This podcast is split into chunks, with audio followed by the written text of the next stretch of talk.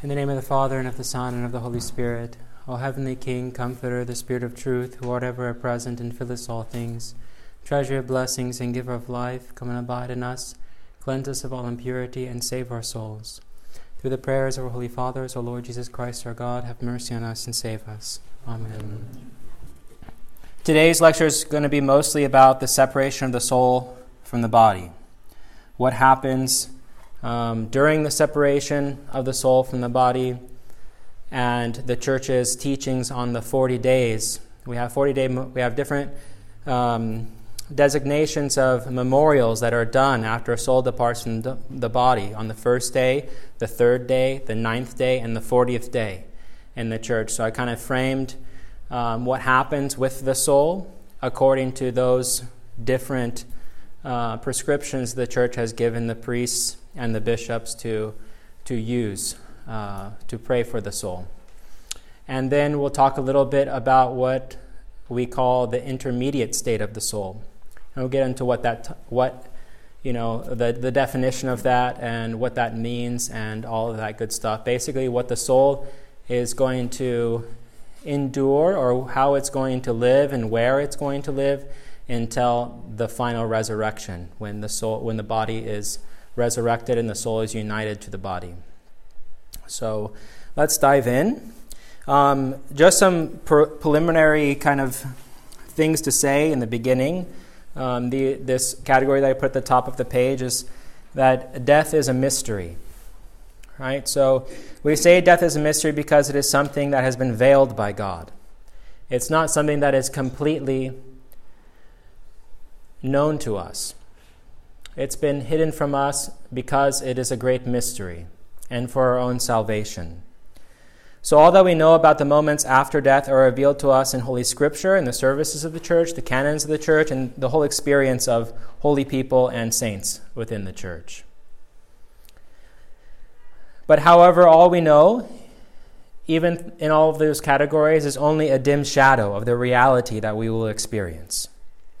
So, important points to remember are while there are specific things that we'll talk about in this, um, in this talk, it is uh, more or less a rule of the norm, but not all experience exactly what we're going to talk about. And as I go through these lists, um, I'll, I'll, I'll highlight to you things within the lives of the saints and um, other experience in the church where certain people do not, you know, experience these things exactly how they're laid out here in this format, right? Because death is a mystery, we cannot be over literal about everything that we talk about and about every experience or revelation.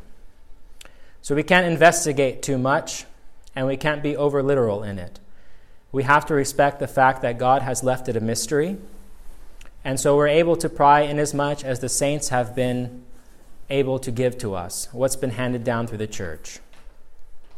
And also, I should say that we're going to talk about certain things within this talk, not to bring uh, about any kind of despair, but that we should be able to be knowledgeable about these kinds of things that happen to the soul after death so that we can be prepared and enter, as the saints say, the righteous enter into death with joy. Okay? So the first thing, we touched a little bit this uh, little bit on this last week, but what is called the hypostasis of the soul. The hypostasis basically by the fathers means the existence. The existence of the soul, but also more specifically, the, exist- the existence of the individual, of each man and his soul. So when the soul is separated from the body, his hypostasis is not lost. His person is not lost. His identity is not lost, but it remains with him. Each person, each person is a hypostasis, and that hypostasis distinguishes himself from other people. Right? So we do not lose our individual, individuality when we are separated from the body. Since we are formed, both body and soul, these two elements make up our identity or our existence, our hypostasis, since God united them in creation. We talked about this last week how we do not believe in the Orthodox Church that the body is somehow a shell for the soul or a prison of the soul. This is what Greek philosophers um, philosophized. Um, but that the fathers distinguished these uh, beliefs from the philosophers in the early centuries of the church. That man is both soul and body, and this is his identity. For him to be separated from his body is an unnatural experience. It is not something that was intended in creation, but is brought upon by man because of his disobedience to God. So, this is not something that is a natural state. It's not something that we are supposed to experience, but it is something that we experience because of our fallen, fallen uh, state that we live in. And therefore, that's why it is so terrifying to us. So the soul does not constitute the whole of man, neither the body constitutes the whole of man. But both act together and are formed by God in the womb at conception. There is not a time when the body lived, the soul did not, and not a time when the soul lived and the body did not. But every creation in the womb at conception is the formation of a new Adam by God. And instead of using the virgin soil of the earth. He uses the flesh and uh, of, of the woman, right? And the seed of man. And he breathes into it a soul. So, because of this unnatural uh, breaking uh, that was not intended to happen, we are fearful of it, right? And even though the soul is separated from the body, says St. John of Damascus.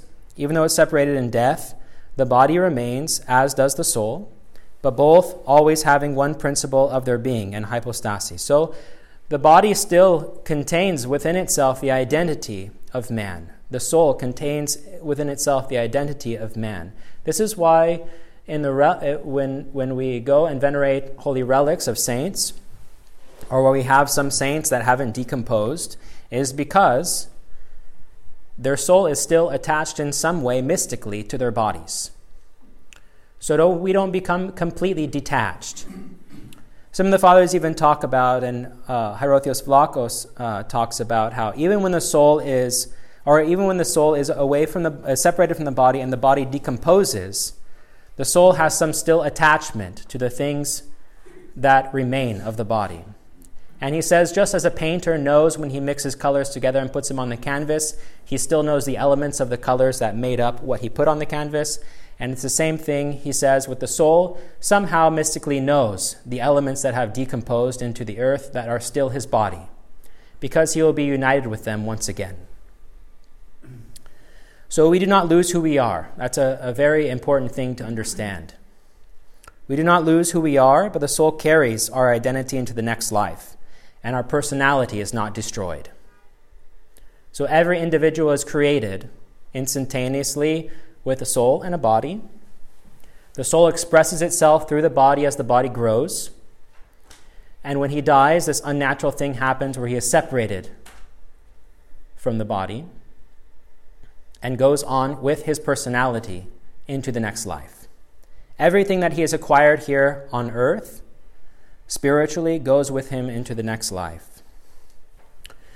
So, St. John of Damascus, in the funeral service, he says, he writes this ode that we sing for funerals Truly, most terrible is the mystery of death.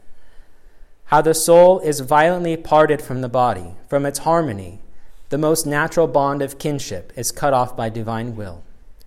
All right, so a few things that he talks about this violently being parted from the body. That is, it's something that was never intended to happen. And also that the body and the soul together create a perfect harmony and a natural bond of kinship. And this is cut off by divine will. And we talked about why this is cut off by divine will last week, why death has come into the world. It's because of God's providence and his love for mankind. It's because of our disobedience that death entered into the world, but God allowed it to enter for various reasons in his love toward mankind. One, of, one is that evil would not take on an eternal reign. Right? That sin could not live on into eternity.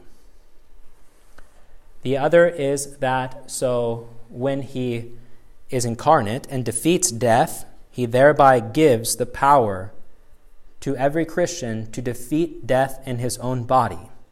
And therefore, when a Christian experiences death, a righteous Christian experiences death, he, like the Savior, tramples down death.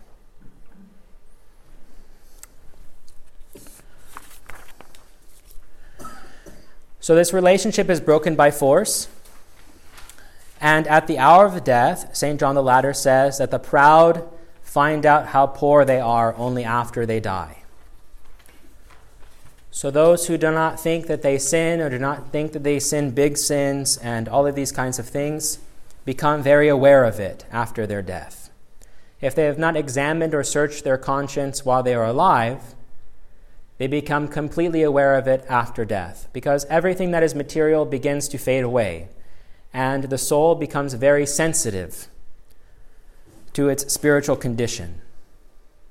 Many times in the lives of the saints and other uh, experiences in the church, our life is played before us in our eyes.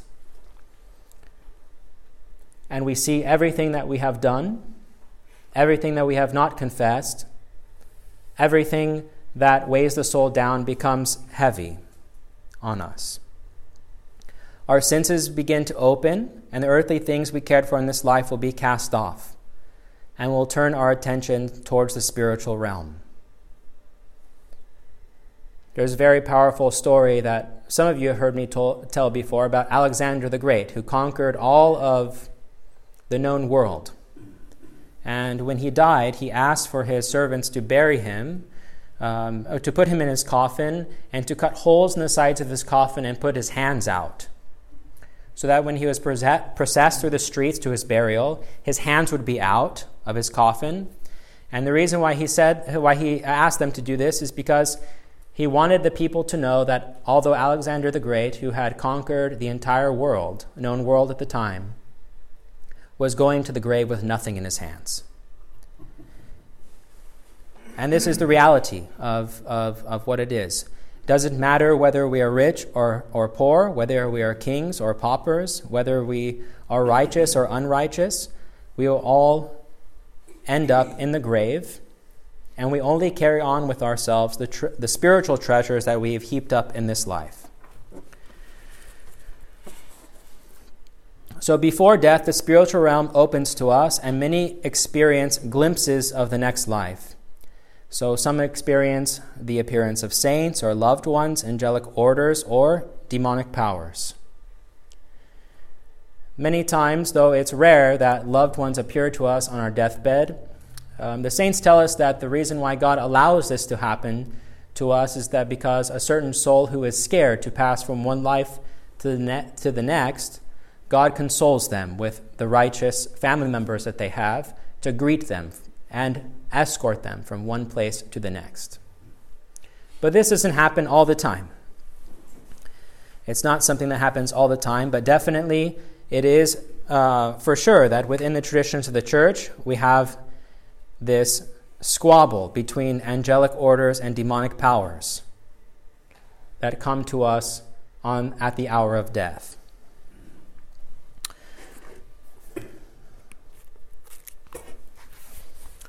So, St. Gregory the Great, he talks about the case of, of, of, a dying man who was close to death that saw a dragon coming to eat him. And he was unable to get the dragon away from him.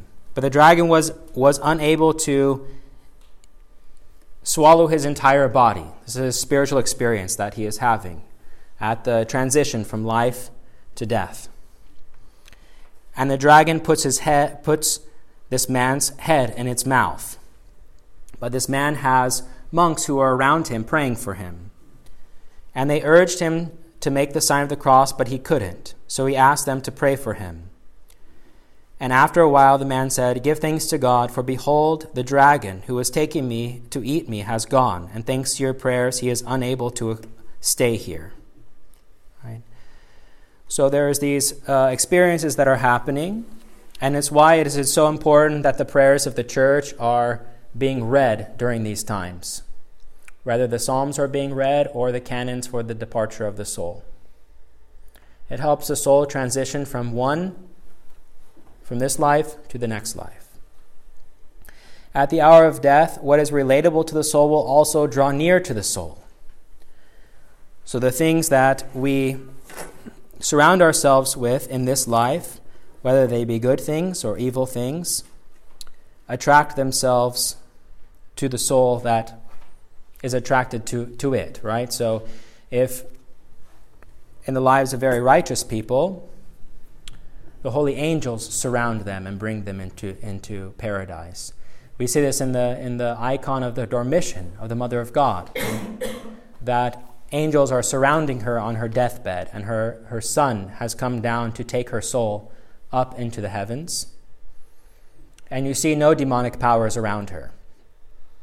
This happens in the lives of uh, many great saints of the church. But not to everyone. Not to everyone.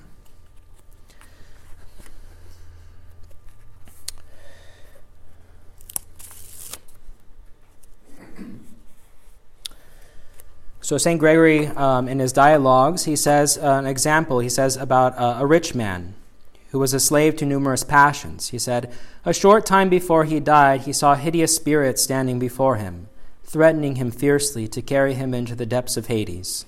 The entire family gathered around, weeping and lamenting.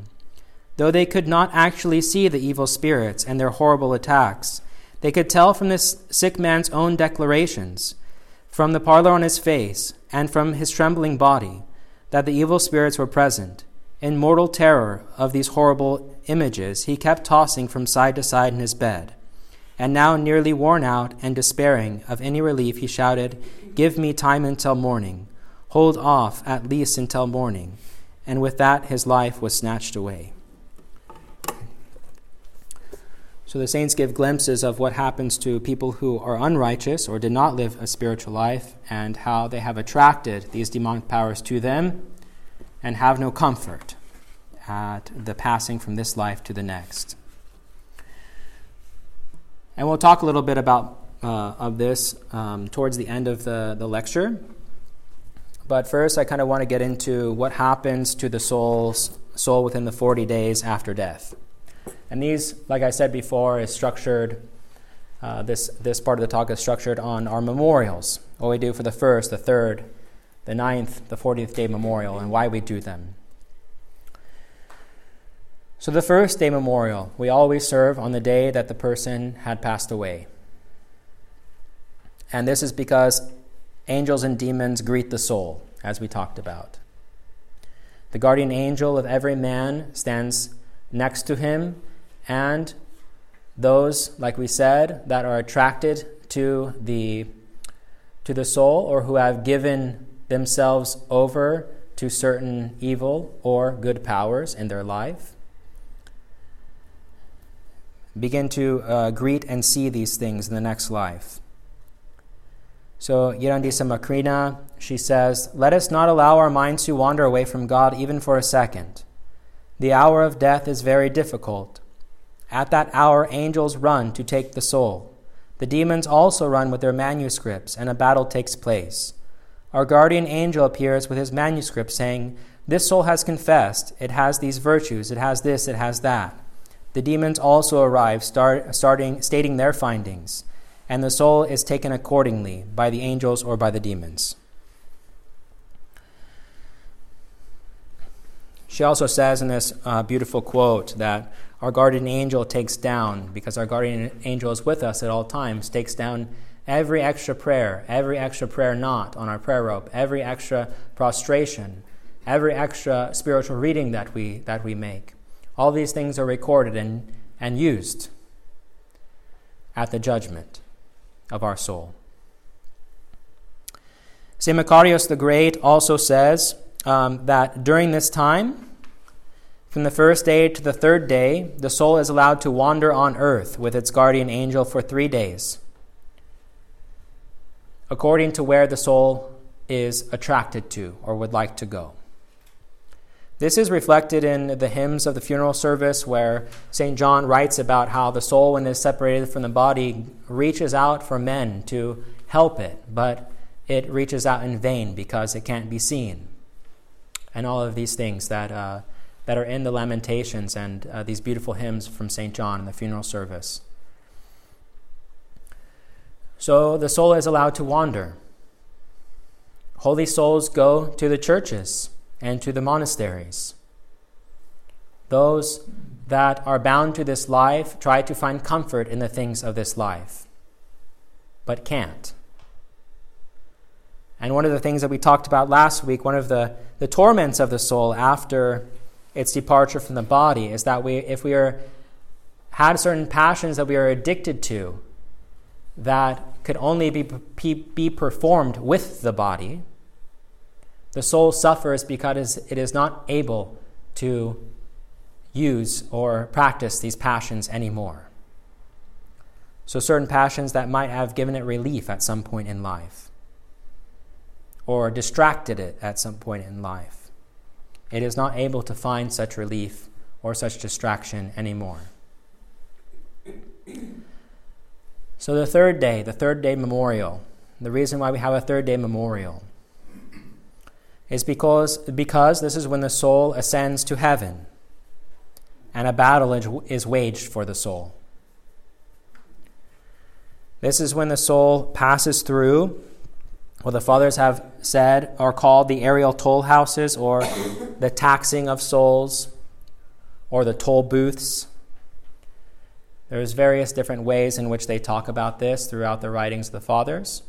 But it's basically what St. Paul talked about as the demons and principalities of the air. And when we did our uh, lecture on um, UFOs and extraterrestrial experiences during the Orthodox Survival course, we talked about how the saints say, Do not look to the skies for, for signs and wonders, because that is where the demons dwell. Right? So, this is where the um, soul is taken up into heaven by the angels, by its guardian angel, and the demons encounter it and uh, try their last attempt to snatch the soul away from paradise. So, a few things about talking about the toll houses. I'm not going to really talk about like why they exist or or uh, give give you all this proof that they do exist because I think it is very evident within the within Scripture, within the doctrines of the church, within the church hymns and prayers that we pray very often, that they definitely do exist. And um, if you want to really dig into the proof of their existence, this this is the book that you that you look at. Right. So this is the departure of the soul um, by St. Anthony's Monastery. And that's the preface. What's that? The whole book is the preface to the actual. Yeah, yeah, exactly. Exactly. So this is it's all about not just the soul after death, it's just the toll houses themselves, right? In here. So various saints like Saint Theophan the Recluse say that those who are puffed up academics think that there is no are no toll houses, but yet they will encounter them at, in, on their deathbed, right? So, although we can be skeptical about them and maybe say they don't exist, it is nevertheless very evident within the life of the church that they do exist. But having said that, we can't be over literal about them, as we talked about in the beginning of, um, of the lecture, right? Some saints have say that there's 20 toll booths in the air that we have to pass through. Others say there's 15. Some say that there's other numbers, right? So there's not a fixed literal interpretation of the toll houses themselves. But nevertheless, as we'll go through here, you'll see that there is definitely a pattern that is displayed, that is carried out, and something that we should uh, definitely take into mind and know that we are going to experience. I haven't been going through any of these slides. There's a beautiful um, picture of a, a, funeral with a, a schema monk.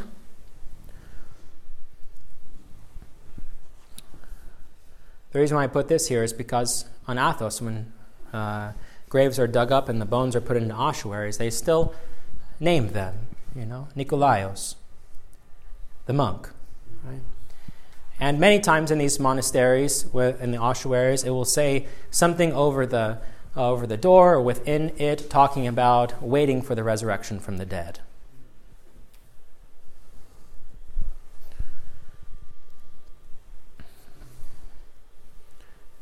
So, burial. Okay. So, it is also very evident within iconographic tradition on the judgment. You always see these places where there's booths that demons are in and souls go through.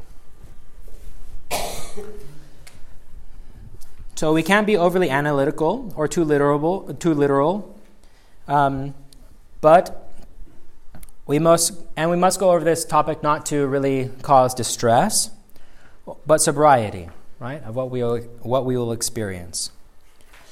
So first, we have to understand the um, proper experience, uh, proper understanding of what, uh, or definition of what the tax collector is within a uh, patristic sense, because many of the fathers t- talks, talk about this as the taxing of the souls. And so, why do they use this word taxing? So, tax collectors in biblical times and patristic times were the servants of publicans that would go out and, tax, and collect taxes from citizens. Many times they would overly collect, so they didn't have to turn in the money they over collect and could take it for themselves. So they were unjust. They had a reputation for meddling in people's affairs, trying to point and, and find things to tax people for. They also were known for ambushing people on roads and going through their purses to try to get the money that they requested, and also for trickery.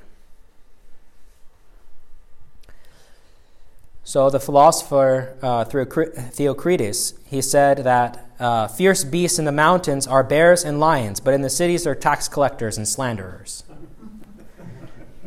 right. And St. Macarius um, the Great says that like tax collectors who sit in the narrow roads and seize passers by and extort them for money, so also the demons watch carefully and grab hold of souls.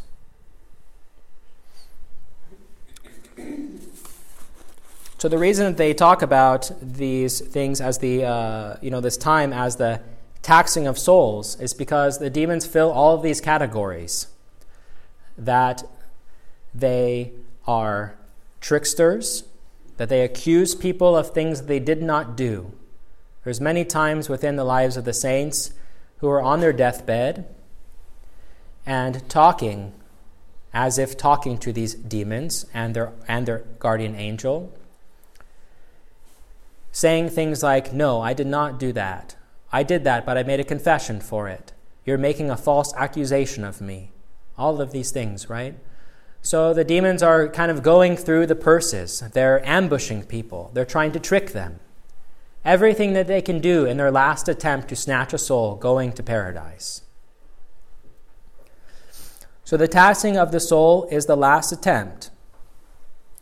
They're confronting, they are confronting past sins of, of, of the person, accusing of his sins that is not committed, and trying to tempt it with passions it clung to in this life.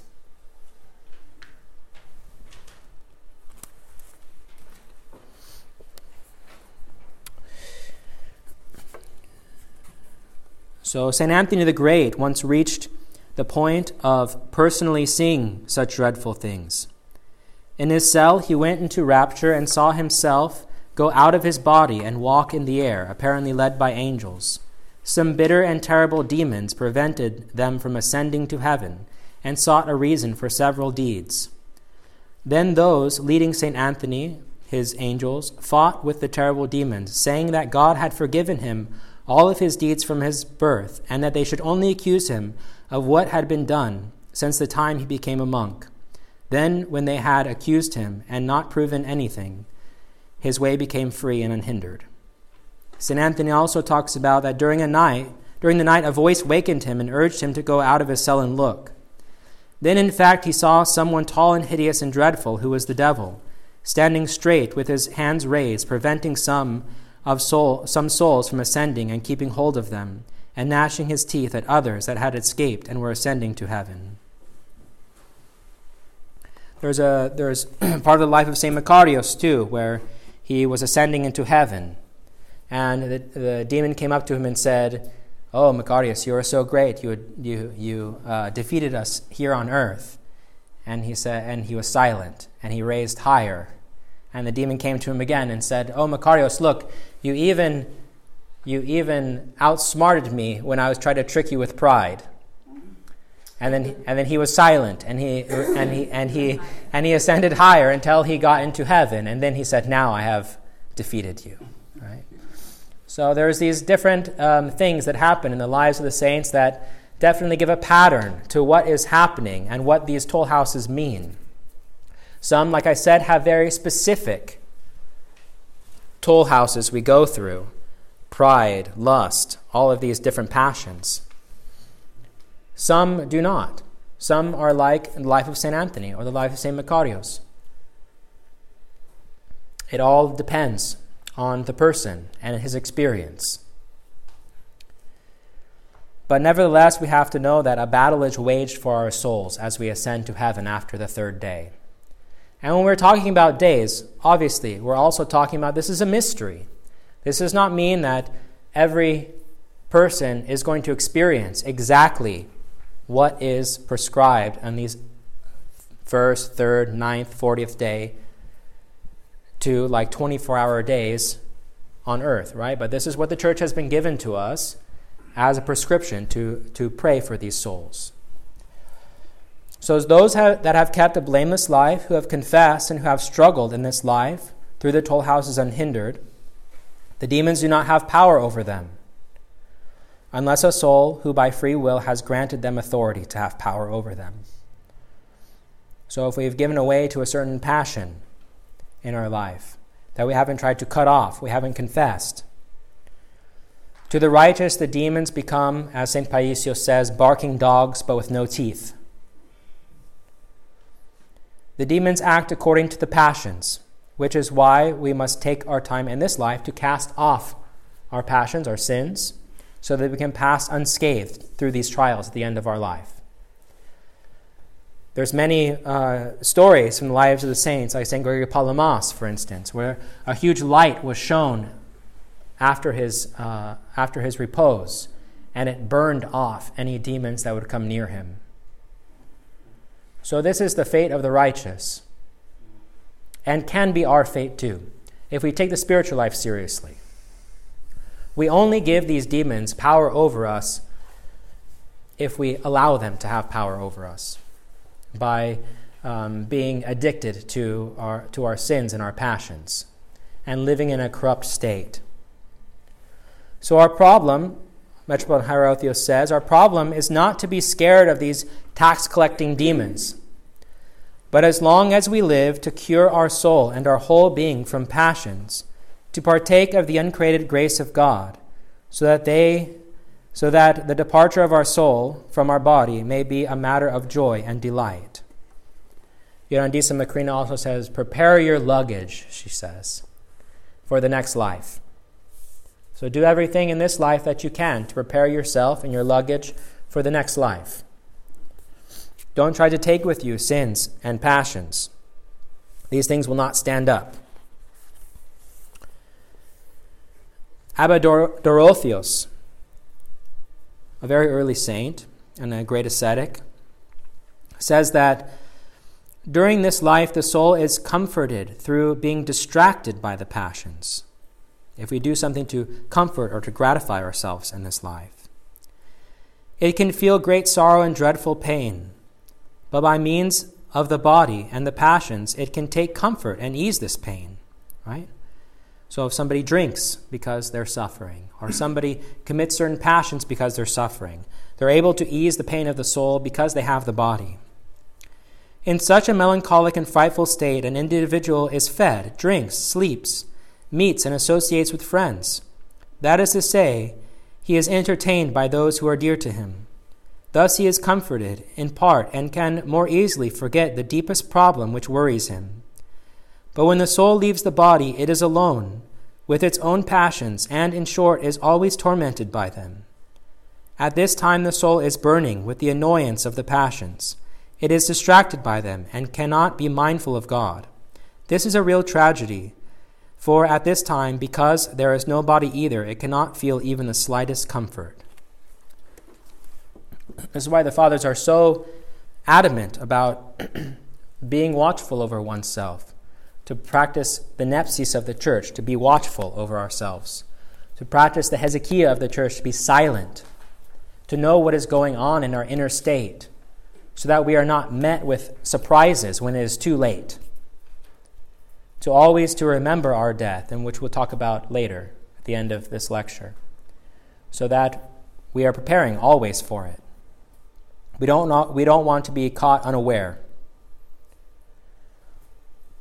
So the toll houses have to be interpreted by these following four points that Metropolitan Hierotheos lays out. First, of its symbolic language, both in the scriptures and within the context of the writings of the saints, in the lives of the saints, in the hymnography of the church, all has to be interpreted through the church's experience of these things.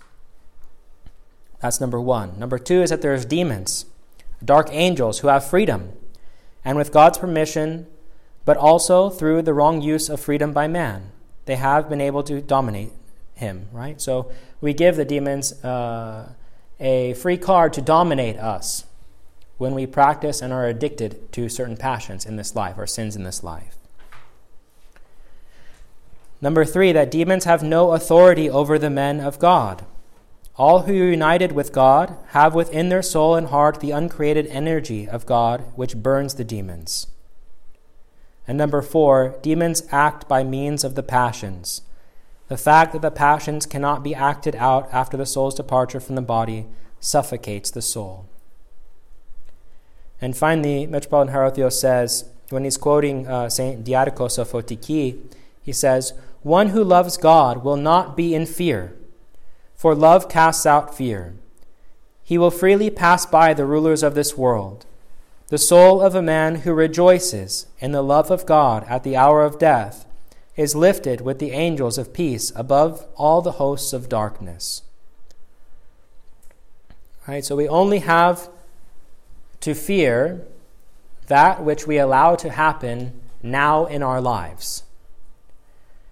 If we are struggling to overcome our sins, if we are confessing them, if we are aware of ourselves, if we're practicing the asceticism within the church and taking care of our souls and bodies, then we pass through this trial of our life unhindered.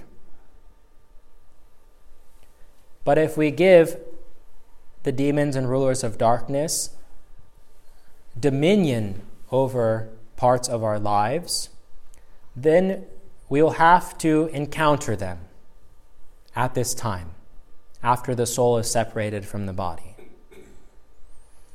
So it is either now, we battle them now, or we battle them later when we don't have so much power to battle them anymore.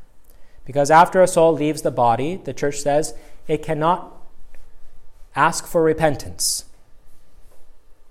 It is only through the prayers of the church that a soul finds comfort and is able um, to seek solace, you know, where, where it is in the world beyond. So we have to take the spiritual life seriously. One of the uh, most detailed explanations we have about the toll houses is from a nun who was stuck in them and appeared to her elder to help ask her for prayers so that she would be able to ascend and pass through them.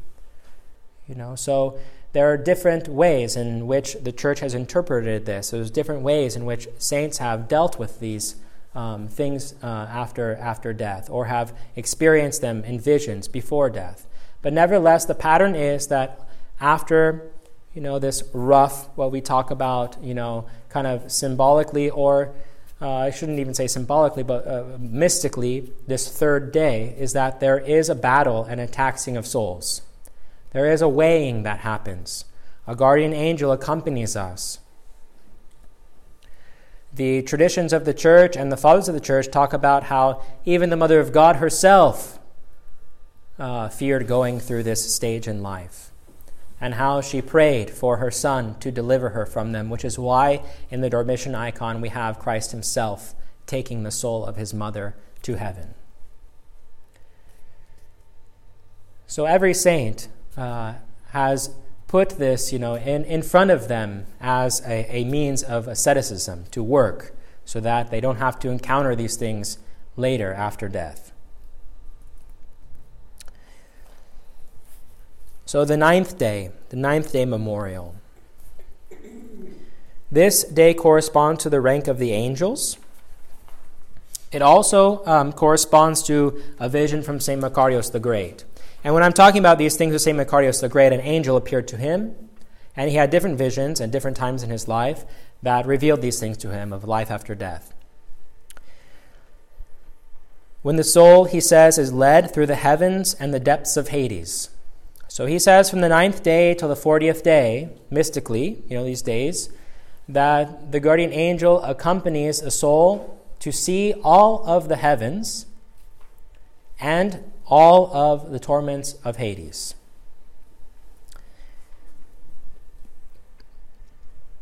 And this is kind of a beautiful thing for the righteous, the fathers talk about, because in being able to experience the things of Hades and rise above them and conquer them, it is the final blow that the righteous have towards death and the devil. They become like Christ himself, who descended into Hades and smashed its gates and rose above it and was not able to be contained. So for the Christian, he is able to rise above. If he is righteous and lives a God pleasing life, he's able to rise above and to conquer the gates of Hades and the power of death and ascend above them, just as Christ did himself.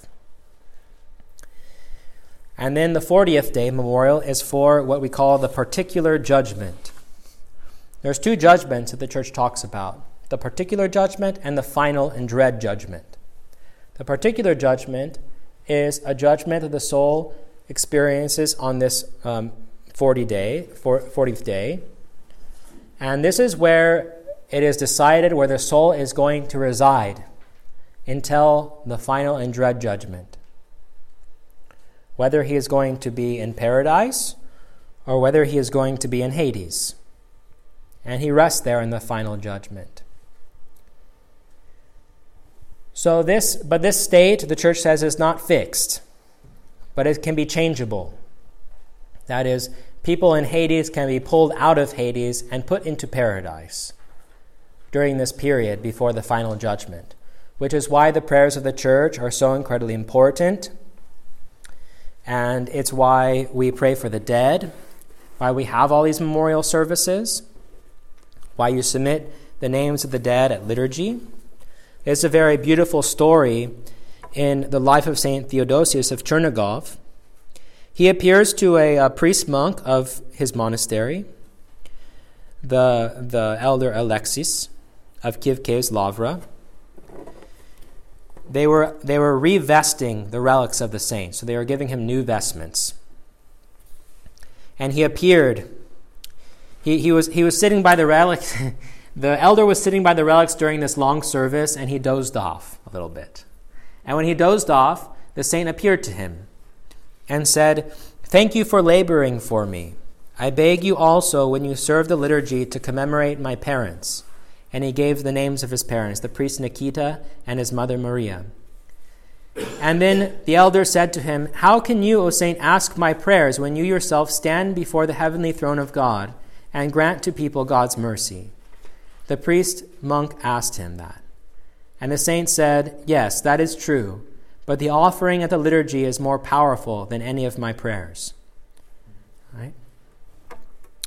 So this is why we do, why we have these uh, commemorations. Why it's so important to put the names of your departed loved ones and those that you know on the table uh, for for offering of the divine liturgy.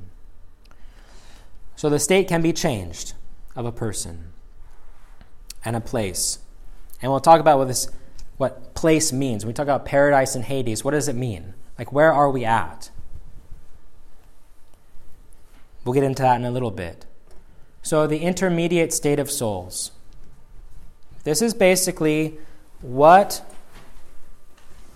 this is the definition, or rather, the intermediate state of souls is really, when the church is talking about this, is talking about basically where are, where are we, we residing from biological life into the, the time of the great and final judgment. The great and final judgment comes at the end of the world when our souls are united with, the, with our bodies, the general resurrection. This is when the, the fire comes out from the throne of God. This is when the, the lambs and the goats are separated on his right and his left. That's the final judgment. So when we receive this particular judgment, we exist in what the church calls the intermediate state of souls, where we are at until the final judgment comes. This is not to be confused with um, kind of a Roman Catholic idea of purgatory, which many times they'll talk about as being the intermediate state of souls. The church doesn't believe in purgatory, and we'll get into that later um, in a next lecture. But when we talk about the intermediate state of souls, we talk about how and where the soul is during this time between our particular judgment, our moment of death, biological life, and the dread judgment at the end of the world, at the apocalypse, when Christ returns. So, according to St. Athanasius, this is when we receive either partial reward or partial torment, according to the disposition of the soul. So we do not receive our full reward, and those that are in torment do not receive the fullness of torment because, like we said, the person exists of both body and soul. So we don't receive the fullness of all of this until the general resurrection at the great judgment. So, into the intermediate state of souls, we experience either a partial reward or a partial torment. So, a soul is judged at the particular judgment and dwells in paradise or is banished to Hades. And if you notice, all of this time I have not been using the word hell and I have not been using the word the kingdom of heaven. That's because Metropolitan Hierotheos and many of the saints talk about how hell does not exist yet. It only exists after the dread judgment. What exists now is Hades, where Christ descended and conquered. And the kingdom of heaven is opened to the sheep at the end of the world. And so we dwell in paradise. This is kind of a way to describe a, our partial reward. Like he says to the good thief, You will dwell with me today in paradise. So, this terminology of quote unquote places must be properly understood according to an Orthodox understanding. It must not be taken to be literal geographical places. This is part of the mystery of life after death, and we must leave room for this mystery. So many times we talk about how the soul goes up or a soul goes down, goes up into heaven, goes down into Hades. There is some kind of connection there, some spiritual connection or spiritual plane, which we don't really fully understand as a mystery. But nevertheless, at the same time, there are two different places, they're not two different geographical places. This is the only way that uh, we can understand heaven and hell through our own small little pea brains, right? The fathers talk about how the fire of hell or the fire of Hades is not, may not be actual flames that we see when we light a fire in our chimney or in a bonfire, but is the only way that we can describe what is actually happening or has been revealed. St. Paul says that when he ascended into the heavens, he couldn't, un, he couldn't be able to you know, uh, explain what he saw. And so there's mysteries beyond this life that human words just cannot conspl- uh, explain. We cannot comprehend them. And so while Hades and paradise are two different places, at the same time, they're not geographical places. St. Mark of Ephesus says that the dwelling place of souls does not mean a bodily place, but rather the intelligible place above sense perception. So, something that we do not know and we cannot understand with our senses, something that we cannot perceive. Therefore, paradise and Hades exist to us because, on human terms, it is how we describe the life after death. However, they do not exist as quote unquote places to God. Paradise and Hades also, while being these quote unquote places, these mystical places, these noetic places, are still also describing the condition of the soul. So, we'll get really into depth in this in a lecture to come, but it's important that we talk about it a little bit now because there is an understanding in Western Christianity that is much different than understanding in Eastern Christianity about what Hades or hell is. Specifically, what Hades, yeah, so specifically what Hades and hell are. So, Hades and hell, many times in Western theology, is described as a place that is without God and has this uh, flame that apparently God has created to torture souls that haven't conformed to his way and his commandments of life. This is not an orthodox understanding because we know that God is everywhere present and he fills all things. We also know that God is merciful and loving towards mankind, and so why would a God create a hellfire to torture people that didn't conform to his way of life? If he's always searching for mankind's salvation and always loving towards him and has a disposition towards him and always wants him to come into paradise, why would he create a place for them to be cast, to be punished, and burned for eternity? The Eastern understanding of what Hades and what hell will be is that it's not a geographical place, but it's a condition of the soul. So Metropolitan Hierotheos says, we use the terms paradise and Hades to describe a particular way of life. Since the righteous partake of the glory of God, while the sinners receive the caustic energy of God. So the hell, the fire that we describe in Hades is the same experience that those experience in paradise. It is the energy of God. But according to our soul's disposition, we feel that energy in different ways. A light bulb gives off light, it also burns. Fire gives off light, it also burns. It has two properties. And depending on how we act with those properties, or how we are in our disposition towards those properties, we either experience one or the other. We can experience light or we can experience being burnt. So, Hades itself, while it is uh, mystically a place, it is still where people experience God. Souls experience God. But his love is taken as a caustic energy. This is evident even within the, the prayers after Holy Communion, the prayers before Holy Communion, asking God not to burn and consume us as we partake of Him. Right? We can come before the presence of God unprepared and be burned and consumed. Like St. Paul says, some people have died because they have not prepared themselves. So God's energy is so incredibly powerful that it can be experienced as light and illumination and love and paradise. And at the same time, by a different soul, it can be experienced as caustic energy and burning and desperation.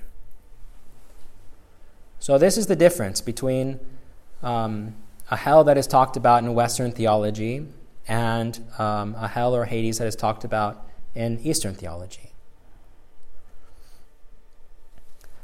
So, paradise is the dwelling place of the righteous and the foretaste of the kingdom of heaven. This is where the righteous dwell before the throne of the triune God. Hades is where the soul languishes in the presence of God, and it becomes for him a caustic fire. And he is also tormented on account of his own passions.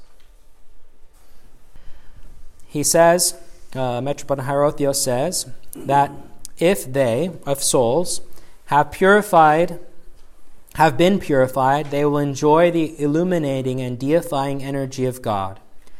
While if they have not been cured, they will experience the caustic energy of God. They will enter the dim and dark place which is called Hades. So, in talking about all this death, how do we put it into practice in, um, in our daily lives? The fathers uh, have always warned us and told us, especially the great ascetics of the church that lived in the deserts, have always told us to be remembering to remember death, to keep it as a remembrance. Remembrance of death. It keeps us vigilant. Number one, keeps us on guard. We don't know when we are going to die, whether it be next minute, three years from now, ten years from now. We do not know. So if we, if we keep it in remembrance, it keeps us vigilant. It, it also leads us away from sin. In the book of wisdom, it says, In all you do, remember the end of your life, and then you will never sin. Because if we know that we have to answer for what we do, and we're actually, you know, remember these kinds of things, it will lead us away from, from sinning. It becomes a supportive power in the spiritual life. St. John Climacus says, the memory of death is a daily death. And the memory of our exodus, that is, our ascent, you know, from this life to the next, is an hourly sigh. So it helps us to carry on the spiritual life and be supportive of it. The memory of death also embraces many virtues. St. Philotheos of Sinai, he says, it is the mother of prayer and of tears it induces guarding of the heart and attach, detachment from material things. If we know that this life is going to fade away with us, if we know that if we, even if we are a Alexander the Great, we will not take with us anything material in this life, and that all we will take with us is the beauty and the treasures of the soul, that death helps us to remember, to keep, and to cultivate these virtues so we can take it with us to the next life. As uh, Gerontissa Macrina said, to, pa- to, to you know, uh, prepare our luggage to bring with us from this life to the next. So, in all this talk about you know sin and Hades and torment and all these kinds of things, you know, it's very important for us, and and and the battle uh, between uh, good and evil kind of this happens with the soul ascends into heaven with these uh, the taxation of the soul. It's very important for us to remember especially uh, those of us who have come from protestant backgrounds or um, western um, christian backgrounds it's very important for us to remember you know what sin is in the church. It's a sickness right? We live in a fallen world that is sick and we all have contracted this sickness. We all live with its with the ramifications of it. We all live attracted to these sicknesses. And the church is a, a hospital, a divine hospital that treats both the body and the soul, the whole of man. Because because we are both body and soul. When we sin, we fall ill in the soul, we also sin and fall ill in the body. That doesn't mean that if we get a disease because we sinned, but nevertheless, it's because we live in such a, a fallen state, in a broken state, that we have all of these uh, extra things that get loaded onto our back throughout our life. And, this, and the church itself is a way for us to experience a holistic healing. A holistic healing. The reason why we come here and we are in the divine services and why we have them so often is because this is what the next life will be like before the throne of God and experiencing Him with real energy. We will be truly before the triune God. And so, the more that we become accustomed to that experience here, the more our souls will be able to experience it as light and life in the next life. If we are away from it, if we are strangers to it, if we reject it, if we live our lives in this sickness without curing ourselves, in the next life, the love and the energy of God will be too much for us to handle, and it becomes painful. And it can lead to a lot of suffering. Because of our own account, not because of God's account, because He wants to punish His creation, but because of our own account. We have been given the great blessing of having a life that we are able to pick and to choose and to have free will. And so the fathers say, this life now is the training ground for the next. What we do to ourselves in this life will train our souls for what it will encounter in the next life.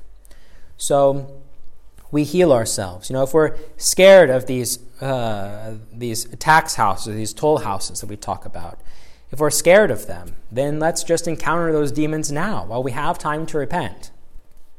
Let's encounter, let's look inside, as the fathers say, to remember death, to look inside of ourselves, to live an inner life, and know what is going on in the heart so that we can pick and take away all of these spiritual sicknesses that we have, so that when we pass on to the next life, all of these things will not weigh down our soul, and we will not experience pain and suffering because we neglected them so much in this life. But may we pass into the next life, you know, with our guardian angel being able to be like, well, he was a con- he confessed, and he went to liturgy, and he did this and he did that, and, and he loved his children, and he helped a beggar, and all these kinds of things, right?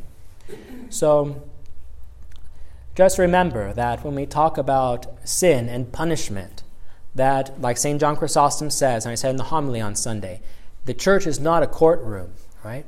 We do not receive a sentence because of something that we did by, by law or legalism, but we receive um, a spiritual um, consequence, a sickness, because of the things that we, that we do. And the church prescribes medicine for us to be healed from them. So we have to heal ourselves now. We have to heal ourselves now.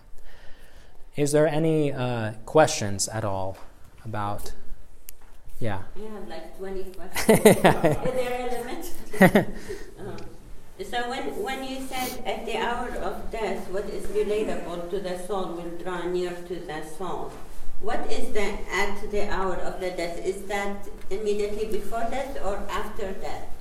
Yeah, so this is like one of the things that we can't be like super strict about when it happens. You know, for some people, it happens in this kind of state when they're in between dying and living. You know, sometimes it happens to people after death. Sometimes we don't know because they're unconscious, you know. So it could happen many times in lives of the saints, it happens that they describe right before death and they start to see things. That made me think that, like, if you're an evil person, then you, you're going to be tortured while you're dying, and if you're a, a righteous person, you would die in peace. That's how I feel like your soul will be related to either good or, or evil. Yeah, and that's, that's exactly what the saints talk about. They talk about how God comforts the righteous at their death and, ha- and, and their since transition and the separation of the soul and body is so unnatural, it's fearful. And so for the righteous, because it has accumulated all of these virtues in its life, and because the angels are attracted to this godly soul and rejoice, right? When a sinner repents, all of heaven rejoices. Then uh, he has all of these angels around him, and the transition from this life to the next life becomes very easy. Those that do not do these kinds of things, the transition from this life to the next life can be very hard and fearful. But at the same time, it's, beca- it's God's mercy too. Because, um, especially if uh, somebody experiences this dreadful state before they die, they still have time to repent. They still have time to recognize what is going on and to ask for God's mercy. Right? In their own consciousness before they die. Yeah, because the soul is still conscious. Soul is still conscious. So during the three days that the soul stays kind of roaming on mm-hmm. earth before it, do you think it's possible that we feel that soul as we're still alive here? Yes, um, and but you know the the appearance of you know souls and all this kinds of stuff. Usually, the fathers say happens to the, the righteous are able to do this. So the in other words, we can't be too we can't be like um, you know like ghost hunters. You know, um, we don't believe that souls are given the freedom to just roam around on earth wherever they want at any time. You know, but the church does say that within these three days that this can happen. Now, some of the saints talk about how right after, actually, many saints talk about how right after this, this soul is separated from the body, that this uh, fight for the soul begins already. Right? So sometimes there isn't this, uh, it's revealed that there isn't this time where somebody gets to roam around the earth with its guardian angel. Many times this is given to the righteous. Sometimes, um, and many times, sorry, many times, um, that this, um, this battle already happens the moment after the soul is separated from the body. Okay, so the toll houses and all that, it's not necessarily after the third day right. to the ninth day or, or whenever. Yeah. And that's why I'm saying it's like when we talk about these days, we have to talk about them, you know, like mystically. They can't be these uh, structured things that happen. Uh, the, the church needs structure and order. So, in order to commemorate these things, in order to pray for these things the soul um, is going through, that's why the church has a structure.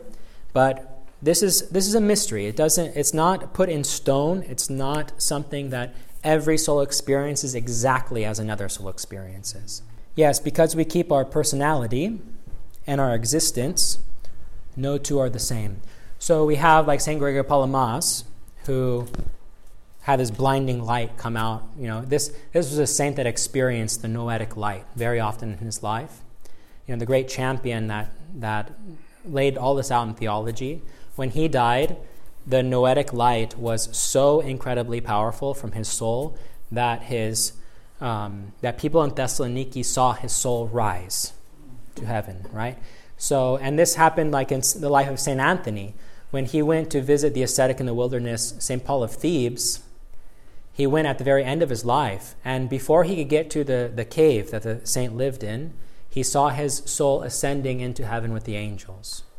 Right at the moment of death, right? So, this isn't this is not a, a prescription that it's concrete in stone, but this is something that you know has been uh, kind of a, more of a pattern that happens with the soul after death.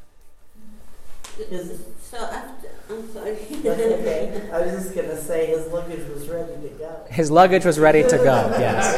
yes. yeah.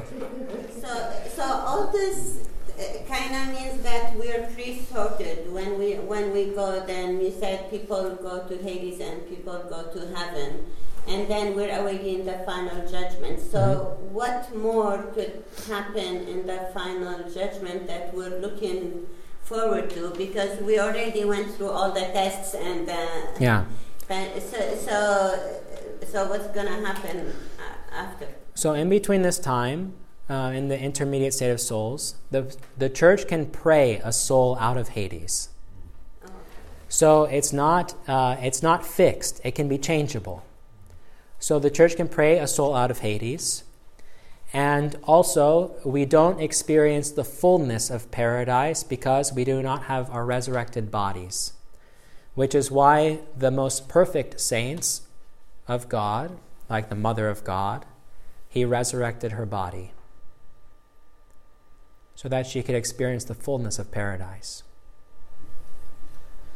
But almost nobody's exempt from all that road. Even the saints went yes. through the same yes. kind of thing. Yes, yes. So it would be proper to say that at the moment of death, the soul is separated from the body. The soul ascends either to paradise or descends to Hades. The body goes on the ground. And in the intermediate state, the souls are awaiting the dead, dread day of judgment with the resurrection of the dead being the resurrection of the dead bodies to reunite with the soul on yes. that day, and then the kingdom of heaven or eternal hell. Correct? Yes, because this is In when the resurrected body. Yes, because this is when the the, the, the yes the whole person is one, right. right? Because we are only partial, part of ourselves without the body. Right. So the only ones with the body are the mother, or Christ and the mother of God in the kingdom, basically. Yes. And Christ being the kingdom and the mother of God in the kingdom with him. And she can kind of go around anywhere he commands her to go in her body, basically. But the only ones with souls, the souls, souls of the departed. When we, so, like when we receive our bodies, for instance, it will be like the risen Christ. Right. He's able to pass through the doors when they're closed, right? right? And uh, uh, at the same time, Thomas is able to push his hand into his side. So there's something very physical about him, but at the same time, not completely material about him. You know, so it's this re- resurrected, glorified, new state of existence. And we talked last week about when Adam and Eve fell, they put on garments of skin, right. and this to the fathers meant the garment of corruption. Right. So the body began begins to decompose. Right. right. When before this decomposition wasn't, it didn't exist in our reality. So the body, like Adam's body, um, before the fall, was like the risen Christ. Right. So we do not experience the fullness of paradise, the kingdom of heaven, without, uh, without our bodies. Yeah, and this is why, also, by the way, it, it is so um, critical for the Orthodox um, to teach uh, uh against cremation, um, and why we have never uh, uh, really made any bending rules for it because this is, the body is the entirety of the person. You know, cremation comes from more pagan cultures that, that thought of the body as a shell or a prison of the soul. And once it was freed, you know, is able to go beyond the material life. But the early Christians always believed that because Christ took on a body, became flesh, you know, God became flesh, that uh, obviously the materialistic, the material life is redeemed. So the entire body is redeemed, and the entire soul is redeemed. And this is the the the, com- the whole complete person, both body and soul. So f- for for us to just kind of discard the body and do whatever we want with it after death is is also mistreating the person, right? Because there's this uh, hypostasis that is still attached to the physical body even when the soul leaves. Does the church have any specific prayers for uh, Orthodox who have family members who are not Orthodox who have been cremated, which has become very common in the United States? Yes, so there are prayer. You can always pray the prayers of the departed uh, privately at home for deceased people who are not Orthodox. As you know, we don't really commemorate um, non Orthodox in the church out loud at the liturgy or at the holy table. Um, we still pray for that. I have a list that I still pray for, but there's uh, during the uh, service, there's a special, you know, there's special commemorations for only Orthodox living and departed? And when and and after, uh, uh, right before communion, uh, it depends on the tradition. I do it before communion. Some people do it after communion.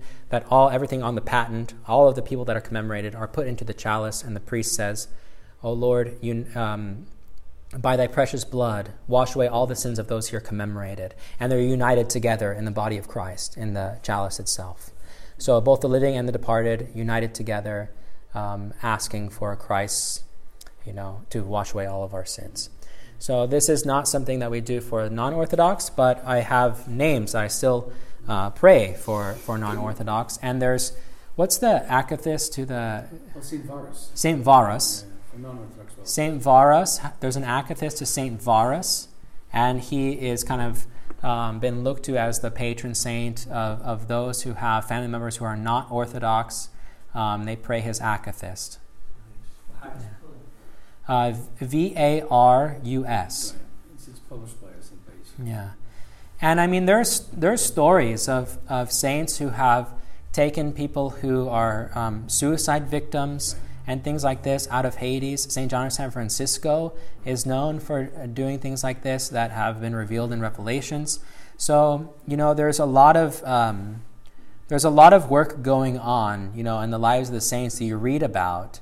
Even even uh, people who are terrible emperors, right. uh, like Trajan, uh, saints prayed for his soul out of out of Hades, right? Saint Gregory. So there's all these. Um, this is the compassion of the church, right? We don't want people to experience the love of God as a caustic fire, but as an illuminating light, you know? So the church is always offering up these prayers for, for the departed. For the departed.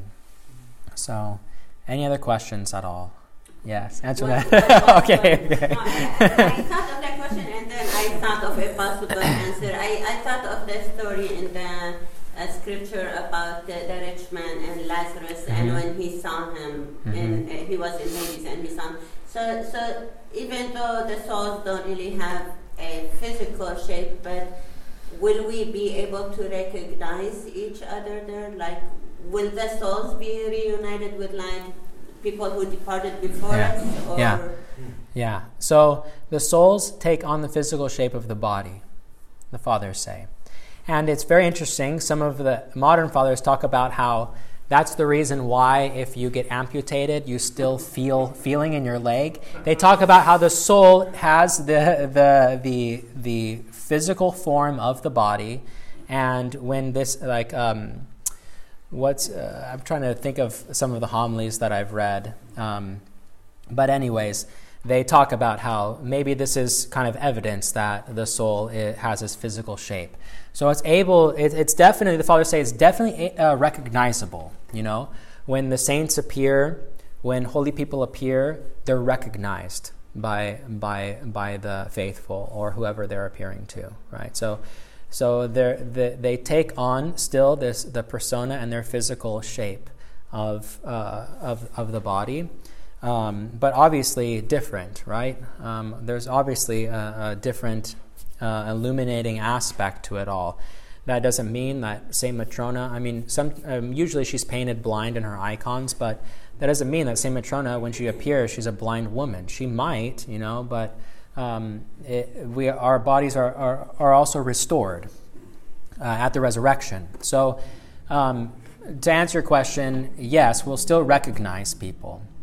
And um, some of the saints, in a very beautiful way, talk about um, how all of the family members will recognize you as you come into the next life. And God, if you are, if, you are righteous, and God uh, extends mercy to help you to go from this life to the next life with more ease, that He will allow uh, the family members to be the first ones to greet you.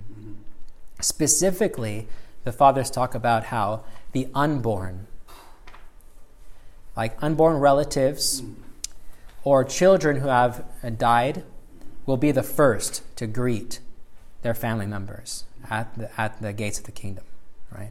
So there's there's a and and obviously this is all mystical, right? Because even the unborn, we don't know what they look like, but at the same time, we'll be able to recognize them, right? That's why mistakenly some people think that the children, because they're sinless and pure, they'll be angels and that. Right. But we can never be. Eh, I mean, angels no. are made of different things than we yes. are. yeah, yeah. Um, we don't transfer into angels. It's simply not a metaphor. Yeah, yeah, yeah. It's kind of yeah, exactly. It's simply not a metaphor. It's because we possess the our physical being. You know. that angels have never had, nor will they. So, with that, let us, let us stand and close with prayer. It is truly meet to bless thee, the Theotokos, ever blessed and all blameless, and Mother of our God, more honorable than the cherubim, and beyond compare more glorious than the seraphim, who without corruption gave us birth to God the Word, and art truly Theotokos, thee do we magnify. Through the prayers of our holy fathers, O Lord Jesus Christ our God, have mercy on us and save us. Amen. Amen.